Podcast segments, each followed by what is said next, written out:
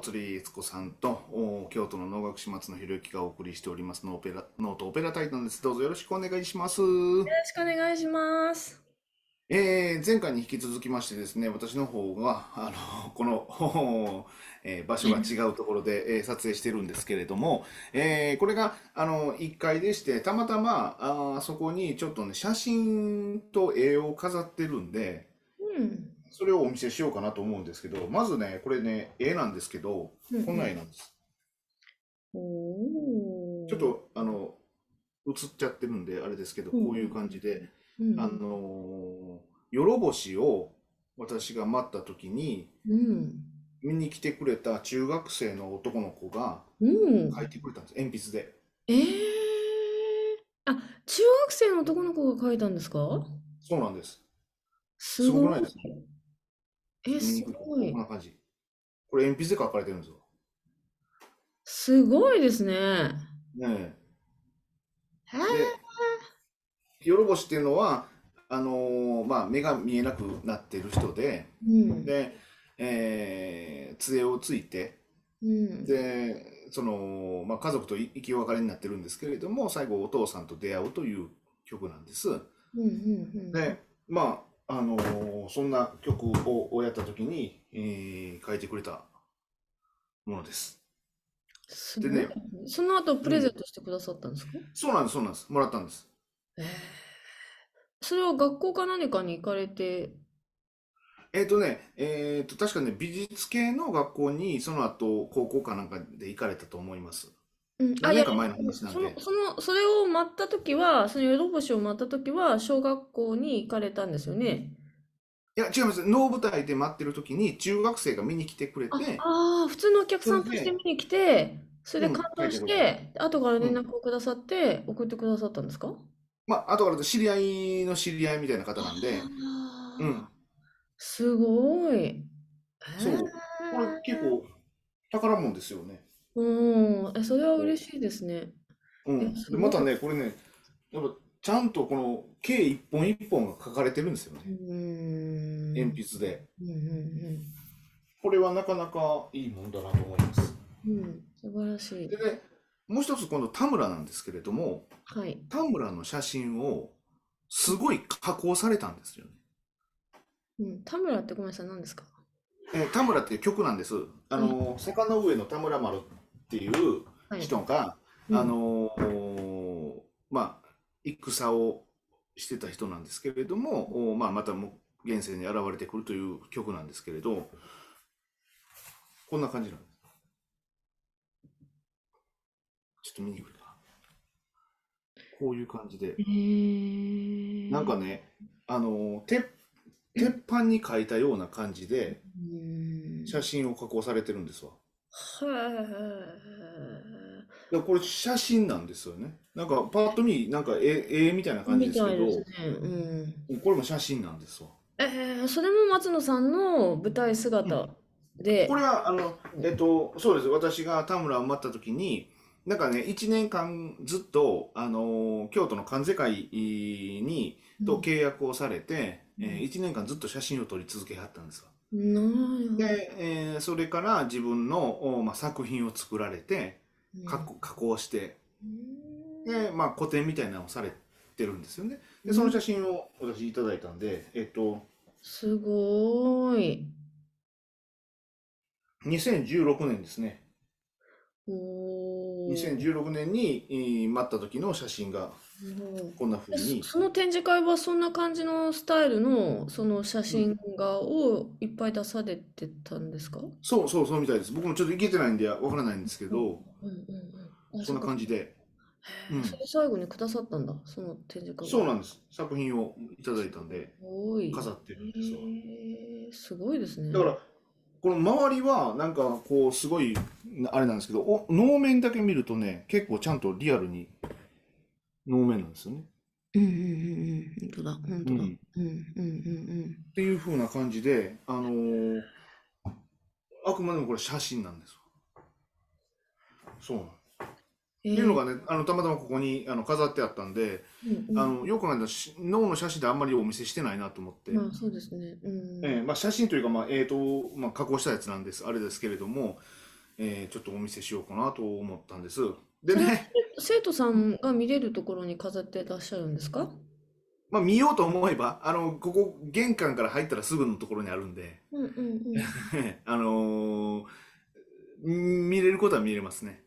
うんうんうん。なるほそうどです。うそうか、上にの稽古場に飾ってもいいんですけどね、またなんか穴開けたりとか加工してなあかんので、そっかそっか。まあ、あのー今とりあえずここに飾ってあるんですわうん。うんうんうんうんうん。で、はいあのーえっと、お茶のお稽古をね、はい。始めたんです。はいは前い。も言言っっててまたしとた思うんね。ですけどうんで、えっと、入門っていうのがあったんですよ。はいはいはい。入門の儀式みたいなのが。へえ。で、えーお家元のうん。とこに行って、うん。何人ぐらいいたんかなもうざーっとその新しく入門される方が25人ぐらいかなえ、入門っていうのはある程度レッスンを経て、なんか段をいただくとか、そういう時に入門って形になるんですかそれとも一番最初の初めてのお茶のお稽古の時にもう入門なんですかまあそれちょっといろいろやと思います僕はちなみに言うと半年ぐらいですうんうんうんうんうんうん。お稽古は始めて半年ぐらいでとりあえず入門というはいはいはい。あのーまあ免除と儀式に行ってきたんですよねおう免除いただけるんだ。入門そしうたら。でねその写真がねこれなんですよおお。真ん中におられるのがお家元ですはいはいはいはいはい。こうもうなんか昭和のような写真ですけど、あの、あの、この間の話です。めっちゃ昭和かもしれん。本当だ。 でもへえほとんど周り女性の方ばっかりですわ。ですね。しかも女性のお着物、皆さん明るい色ばっかりなのかしら。あ、そうですね。なんかあるんですか白じゃなきゃいけないとか。白、白ではない白というかね、ほとんどね、ピンクとかですよ。うんそうこの、えっと、手前の方はきなりみたいな色ですしうん、こちらの方は薄紫ですし、ピンクですし。うん。うん。なんかあるんですかその最初の入団式は色が薄い。色というか、だから結局、色無地とか、うん。なんかそういう着物の格だと思うんです。はあはで、そうなってくると、割と同じような、あはあ。ものが多いですよえ、ね。すい、すいません。私全然着物のこと知らないんですけど、色、色無地の方が格が高いんですかいや、これでも色物じゃないの、ごめんなさい、訪問着ですね。あの、訪問着だと思いますよ。僕もね、詳しくは知らないんですけど、とりあえず、あの、模様が、こう、肩の方と、うんあの、足元足元とかに書かれてて、付け下げとか、あの、訪問着とか、紋が入ってたりとか入ってなかったりとかするんでしょうけど、はあはあはあそういうやつですね。だから、まず、うーん、一番大きいのは、えーうん絹であること。うん。うん。木綿じゃなくて絹なるで、その絹も、あの、こう、うん、なんていうのか、紡ぎみたいな感じで、こう、こう、け、毛羽立ってるっていうのかな。どういったらいいのかな。け、あの、着物の生地がザラザラしてるんじゃなくて、つるんとしてるやつです。あで、僕なんかは羽二重ですわ。ーうん、歯舞台って何ですか羽二重っていうのを、いうのも生地なんですけども、つほんまにつるんとした絹の生地ですね。うーん。あ、ああいう黒い紋付きでもいろんなのがあるんですかありますあります。黒い紋付きでも、例えば、あのーえっと、紬ぎっていう、その、な、生地のこ夏用うや、つ糸の紡いでる、そのなんか、こう、こういう節みたいなもんが出てるやつもあるんですようんね。うんうんうんうん。で、あと、例えば、えっと、夏場でしたら、ろうであったりとか、麻であったりとか、いろいろするんですけれども、まあ、あの、まあ、この冬場でもあるので、うんえー黒の羽舞台の紋付きを着ていくと。うーん。羽舞台っていうのがそのツルツルの絹の生地のことを羽舞台って言うんであすのか、羽舞台餅って知らありませんすいません。羽舞台餅知らないあの、ペニャペニャのなんかお菓子、お餅の。東京では見たことがないと思います。ともかく、あの、生地としては、うんえー、つるんとしてます。へえあ、そうなんだ。うん。うん。で、えっと、男性がね、これ二十何人いたの中で男性が3人で、おだけやったんで、おたまたま。まこれ、僕、この写真、あの、お家元から、あの、お杯を受ける入門者みたいな感じで、あの、茶道の方の雑誌に載ったんですよ。おお、すごい。お 写真、あ、 そうなの、写真のとぐらい。すごいですね。え、これってちなみに、杯ってことはお酒なんですかお茶じゃなくそうて。です、そうです。お酒です。あ、お茶をいただくんじゃなくて、 あの、お茶の会なのにお酒出るんですかあの、お酒と、おー、なんかちょっと食べるものも出ます。へーあ、その入団式でなんかテストがあるとか、こう自分でそおんなた、んないです、ないそういうのはない。あ、ただそうなやいっですてねお茶をいた、お茶とかお酒をいただけそうばいい。そうそうそうそう。もちろん、あの、お茶もいただくんですよ。うんうんうんうんおう茶ん。の前に、こういう、うーあの、お酒と、まあ、ちょっとお寿司みたいなのと、へーいうのが出、あ、出て、杯を交わして、なんかこう、誓いを交わすみたいな、そういう感じなんですか。まあ、すあの、かわすというか、そうなってくると、ちょっとなんかあの、あっちの世界の人に思われがちなんで、あれですけど、まあ、そういう儀式ですよね。へうん。ーえ、それをしないと、なんか理由、いけない理由があるんですかいや、なんかその、全員が全員するわけじゃなさそうなんですけれども、へーあのーまあ、今回、その、僕がお稽古してる先生に言われて、うはいん。はいっていう感じで、うーん、え、それっやて1年に一遍とか半年に一遍とか何かこう、こう、機多分会、 1年に一遍だと思いますよ。なるほど。で、そうれん。はその1回しか行けない、行けないってことですね、その入そう団です、式。そうです。うーだかん、ら、1年に一遍、うん、あのーこの日っていうので、うん、うん、うん、うんみんう。なんが集まるんだと思います。へえ、あ、あ、あ、え、それはその先生方もいらっしゃるんですかそれともその入門される新しい方だけなんですかえっとね、先生が入門される方を連れてきはるんです。あ、そっかそっかそっか。じゃあ先生も一緒に参加っていう感じ。そうそうそうそう。あの、あの、来案って言うんですけど、うん、来るうん、うん、うん。で、案っていうのは、いおりですよね。あ、はははははだかはらこれが、その、言ったら、お家元の、お、い、いおりなわけですわ。うんうんうんうんうんうん。うんうんうんうんそこにわざわざ行って、わざわざっていうか変ですけど、そこに伺って入門させてもらうという儀式的なもんですわ。うんなるほど。え、え、え、ちなみにさ、その、えっと、お茶の世界って、こうなんかこう、1級とか2級とか段とかありますよね。えっと、あるんだと思うんですけど、まだ僕そこまでよく分かってないです。あ、そっかそっか そっかそっか。うん、まだ言うて、そんだけ、そんな、いいあよ。の、詳しくは知らないんで、うんうんうんうんうん。うん。えー、ちなみ奥。に脳の方ではあります。あ、脳でもあるんですかお脳茶。の方でも、そのお免状はあって、あの、お稽古する段に、えっと、まあ、200曲あった中の、うん。えー、160、70ぐらいは別に、その最初の入門というもので問題ないんですけど、うそん。の後、20曲、30曲ぐらいはもうその習い物と言われるやつになってくるんで、うん。位が上になるんですよね。ほう。あえ、せうえまん。あ最初の160曲は同じで、そのあ難しい20曲とか30曲やると段が変わるってことですかうん、あのね、えっと、同じとか、まあ、一応5級から1級まであるんですけど、別にその、そこに免除は必要ないんですよね。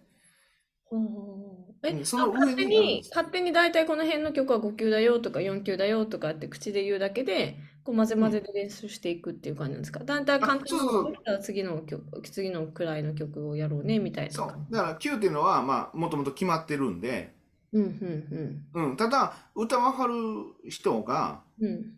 あのー、5級やから簡単で、1級やったら難しいかって言ったらそうでもなくって、1級でも、あの、じゃあ5級でも難しいですし、うん。う初んめての人にとってみれば何やっても一緒ですからね。そうですね。うん。うん、難しいもんは難しいですうんし、うんうんうんで、ただそこに、その、なんて言いますか、記号に書かれている分だけで難しいのかではなくって、その中の内面的なうんものも入ってきますんで、そういう難しさも入ってきますよね。